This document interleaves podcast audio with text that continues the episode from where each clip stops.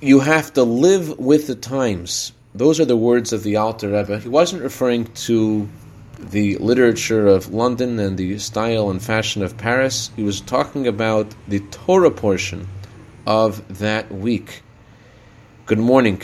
It's customary to study a section of the weekly Torah portion every day of the week. And it's incredible that the Torah portion that we studied yesterday has direct relationship with world events. Here is an excerpt of yesterday's Torah portion with the interpretation of Rashi.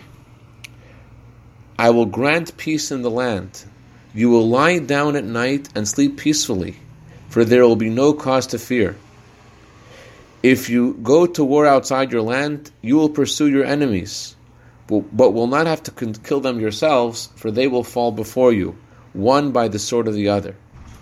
Five of the weakest among you will pursue a hundred of them. A hundred of you will pursue ten thousand of them. And moreover, in the merit of the increased number of those of you who observe my Torah, your enemies will fall before you by the sword in a miraculous way. I'll dedicate our minute of Torah today to the neshama of Maras Miriam Bas Baruch whose anniversary of passing is today. May her neshama have an aliyah. May she be a good intercedent on behalf of her family, B'toch Klal Yisrael. Also, like to dedicate our minute of Torah today to Arya Leib Dietz in honor of his birthday today for a year of bracha, v'atzlacha, begashim yisuf Have a wonderful, secure, joyous day.